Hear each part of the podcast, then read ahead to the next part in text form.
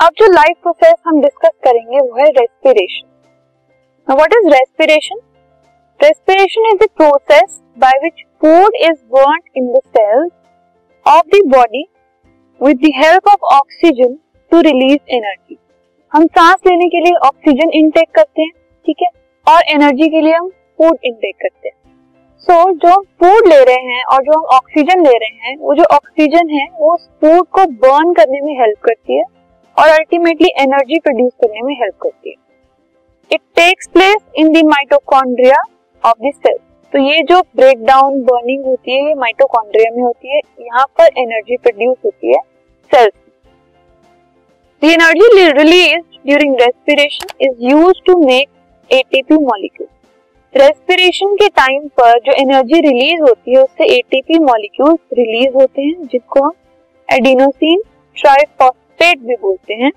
और ये जो एटीपी मॉलिक्यूल्स हैं ये एडीपी मॉलिक्यूल्स से बनते हैं जिनको हम एडिनोसिन डाइफॉस्फेट बोलते हैं और एक इनऑर्गेनिक फॉस्फेट मॉलिक्यूल ठीक है? सो so, हमारी बॉडी के अंदर जो माइटोकॉन्ड्रिया के अंदर सेल्स सेल्स में जो माइटोकॉन्ड्रिया होता है उसमें एडीपी जो होता है और फॉस्फेट जो होते हैं वो रिएक्ट करके रेस्पिरेशन से एनर्जी लेते हैं और अल्टीमेटली एटीपी फॉर्म करते हैं। एटीपी मतलब एडिनोसिन ट्राइफॉस्फेट जिसमें एनर्जी स्टोर रहती है हमारे आगे के काम करने के लिए। So this is what respiration is general terms में तो हम यही कहते हैं, सांस लेना ऑक्सीजन लेना कार्बन डाइऑक्साइड बाहर देना। इसे रेस्पिरेशन कहते हैं। केमिकल टर्म्स में इस तरीके से हम रेस्पिरेशन को डिफाइन करते हैं। फाइन तो energy it is stored in the cells in the form of ATP molecule जो एनर्जी आई रेस्पिरेशन से एटीपी में कन्वर्ट होके वो स्टोर हो गई एटीपी ठीक है? Now when the cells need energy जब हमें काम करने के लिए एनर्जी की ज़रूरत पड़ती है सेल्स को एनर्जी की ज़रूरत पड़ती है। सो so, एटीपी का ब्रेक डाउन हो जाता है वाटर की प्रेजेंस में फिर से एडीपी में और एनर्जी रिलीज़ हो जाती है। एटीपी वाटर की प्रेजेंस में एडीपी और एनर्जी में फॉर्म हो जाता है। अब इस एनर्जी को हम यूज़ करते हैं। This is the usable energy form ठीक है? तो इस तरीके से हमारी बॉडी में एनर्जी प्रोड्यूस होती है। Now what are the types of respiration two main types की रेस्पिरेशन होती है, एक होती है एरोबिक और एक होती है एन एरोबिक एरोबिक रेस्पिरेशन क्या है? It takes place in the presence of oxygen जिसमें ऑक्सीजन प्रेजेंट होती है दैट इज़ एरोबिक रेस्पिरेशन इससे क्या होता है? ज़्यादा एनर्जी प्रोड्यूस होती है और जो उसके एंड प्रोडक्ट होते हैं, वो कार्बन डाइऑक्साइड वाटर और एनर्जी होती है। ठीक है? एनारोबिक सॉरी एरोबिक रेस्पिरेशन जो है वो ऑक्सीजन की प्रेजेंस में होती है, ज़्यादा एनर्जी देती है। कार्बन डाइऑक्साइड वाटर और एनर्जी प्रोड्यूस करती है। It takes place in most organism ज़्यादातर ऑर्गेनिज्म में यही टाइप की रेस्पिरेशन होती है। एरोबिक रेस्पिरेशन में क्या होता है? ग्लूकोज कन्वर्ट हो जाता है पायरुवेट में साइटोप्लाज्म के अंदर, और उसको कन्वर्ट होने के लिए ऑक्सीजन की ज़रूरत होती है। ठीक है? और ऑक्सीजन के प्रेजेंस में जो पायरुवेट है, वो कार्बन डाइऑक्साइड वाटर और एनर्जी में माइटोकॉन्ड्रिया के अंदर भी कन्वर्ट होता है, ठीक है? तो जो ग्लूकोज है ऑक्सीजन के प्रेजेंस में साइटोप्लाज्म के अंदर अगर है तो वो पायरुवेट में बदल गया और पायरुवेट ऑक्सीजन की प्रेजेंस में माइटोकॉन्ड्रिया के अंदर कार्बन डाइऑक्साइड वाटर और एनर्जी में बदल गया। इसीलिए माइटोकॉन्ड्रिया को power house of the cell कहा जाता है, क्योंकि वहाँ पर एनर्जी प्रोड्यूस होती है। ठीक है? तो this is aerobic respiration second है anaerobic respiration it takes place in the absence of oxygen इसमें ऑक्सीजन एब्सेंट होती है और इसमें कम एनर्जी प्रोड्यूस होती है।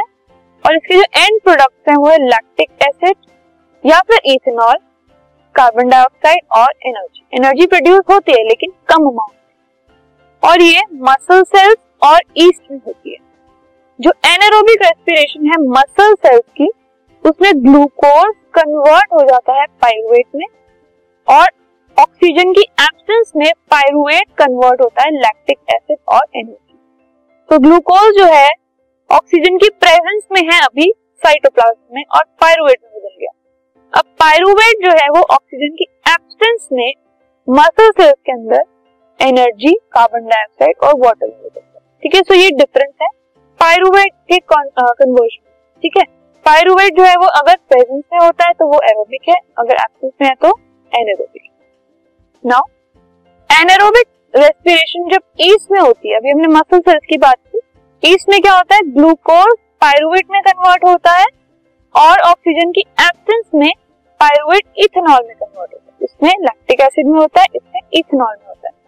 कार्बन डाइऑक्साइड एंड एनर्जी ये तो होते ही, ठीक है?